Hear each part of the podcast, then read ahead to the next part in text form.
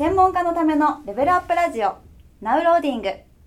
このポッドキャストでは世の中のビジネス流行りの商品がなぜヒットしたのかどうしたらより面白くなるのかをお伝えしていきます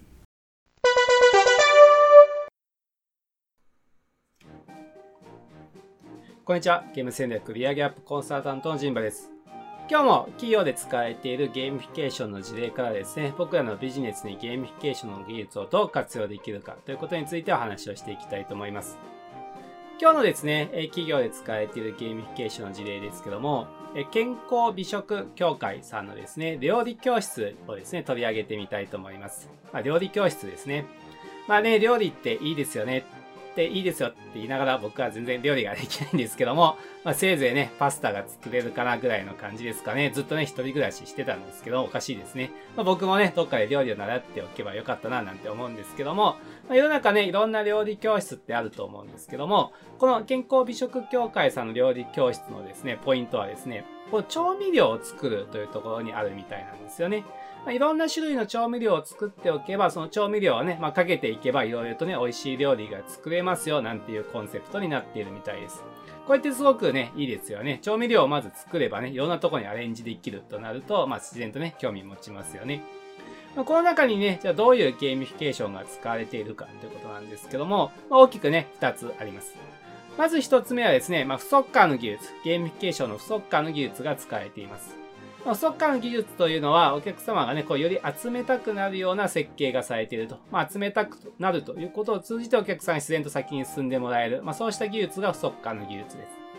で、この料理教室はですね、その、まあ、いろんな調味料を作るわけですけども、これいろんな種類があるみたいなんですよね。いろんな種類があるわけです。そうすると、まあ、一つね、作ってみて、その調味料がね、すごく、まあ、美味しい調味料だと。そしたら自然と当然また次の調味料ね、あるんだったら作りたいってなりますよね。あそれもきっとね、美味しいからまたね、次の作りたいってなるわけです。まあ、全部でね、まあ、いくつかの種類があったら、それやっぱ全部ね、コンプリートしたい。つまり全部集めたいってなりますよね。そうすると自然とね、まあ、料理教室に毎回ね、参加してくれるようになるわけですね。ですが、これね、集めたくなる設計がされていると、自然とね、お客さんが集めようと思って、まあ、継続してくれる。要は先に先に進んでくれるようになるわけです。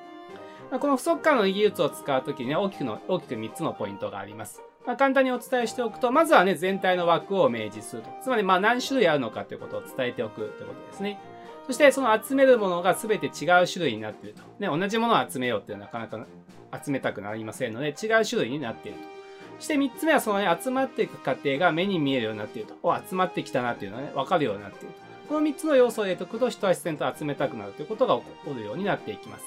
まこの料理教室でもね、そのね、調味料というものがあることでね、毎回違う調味料をどんどんね、まあ集めていきたいと、作っていきたいとなって、継続的に参加してもらえるわけですね。なんでまず一つ目はね、この不速感の技術が活用されています。そして二つ目はですね、プレディエーションシップの技術。プレディエーションシップの技術というものが使われています。つまり、まあ何かね、手に入れることで、よりまたそれを手に入れたものを使おうと思って次に進みたくなる技術。これがプレディエーションシップの技術ですね。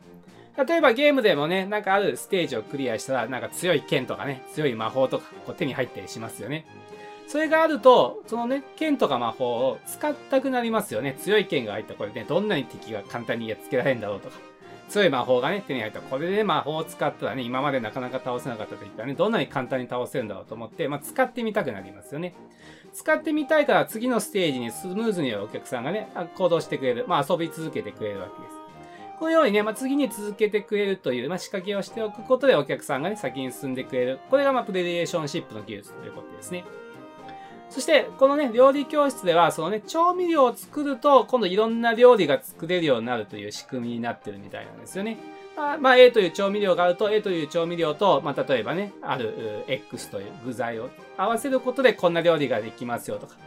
A という調味料と Y というね、具材をね、材料を合わせるとこんな料理ができますよ、みたいなまあイメージになっているわけですね。そうすると、調味料をね、作れたら、今度はどんどんとそのね、組み合わせていろんな料理を作りたい、知りたいってまたなりますよね。そうすると、調味料を作ったということをきっかけに、どんどんとね、またいろんな料理を作っていこうとか、っていう、まあ、ね、行動したくなる気持ち、あるいは料理教室に参加したくなる気持ち、料理をね、極めたくなる気持ちが起こるわけです。そうすることで、またね、この、まあ、教会のやっているいろんなね、まあ、教室もそうでしょうし、他の取り組みにもね、まあ、参加したいとま、なっていくわけですよ。ということですね。これま手に入れたものをね、また使える場とかを用意しておくと、お客さんが自然と行動してくれるようになって、継続的な関係性ができるようになっていくわけです。これは当然ね、僕らのビジネスにも活用できますよね。何かね、こう不足感技術を使って集めたくなるということを使ってお客さん、ね、よりま継続的に参加してもらうということはいろいろできると思います。まあ、専門家の方であればね、こう何かね、自分のコンテンツやノウハウを集めてもらうもそうでしょうし、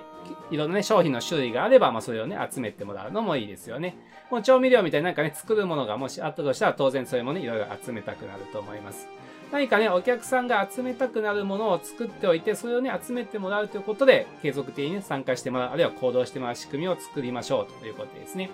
さっきお話したように、まあ、全体でいくつの種類があるのか、そしてそれを全て違う種類にしておく、そして集まっていく過程がね、分かるようにしておく。まあ、こうしておくとね、お客さんが継続して次に次に進んでくれるようになりますので、まあ、ぜひね、この速乾技術を使ってみてください。そしてもう一つね、プレリエーションシップの技術ですね。お客様が手に入れたものを使える場を用意しておくっていうのはすごく重要になります。例えば、ノウハウを何か教えている方であれば、そのノウハウを使う場を用意しておくといいですよね。せっかく身につけたものをね、は使ってみたくなりますよねと。でもその場がないと、だんだんその、まあ、せっかく学んだことを使わなくなってしまって、結果的にそれ以上ね、何か次の商品に来てもらえないということになってしまうわけですよね。ちゃんと使える場を用意しておくと、使ってみたくなって、まあ、その商品とかその場に参加する。さらにまたね、使ってみたことでより良さが分かって、継続的にまたね、何かに参加してくれるということにつながっていくようになるわけですね。なのでお客さんにね、何か手に入れた、まあ、ノウハウでも商品でもそれを使える場をね、ぜひ用意しておきましょうということですね。ということで、今日はですね、健康美食協会さんの料理教室のね、ゲーミフィケーションに使えている、使えている、ゲーミフィケーションを分析しながら、これをね、どういうふうに自分のうちのビジネスに使えるかということについてお話をさせていただきました。またね、今後もこのゲーミフィケーションの事例についてお伝えをしていきますので、ぜひ楽しみにお待ちください。また次回を楽しみに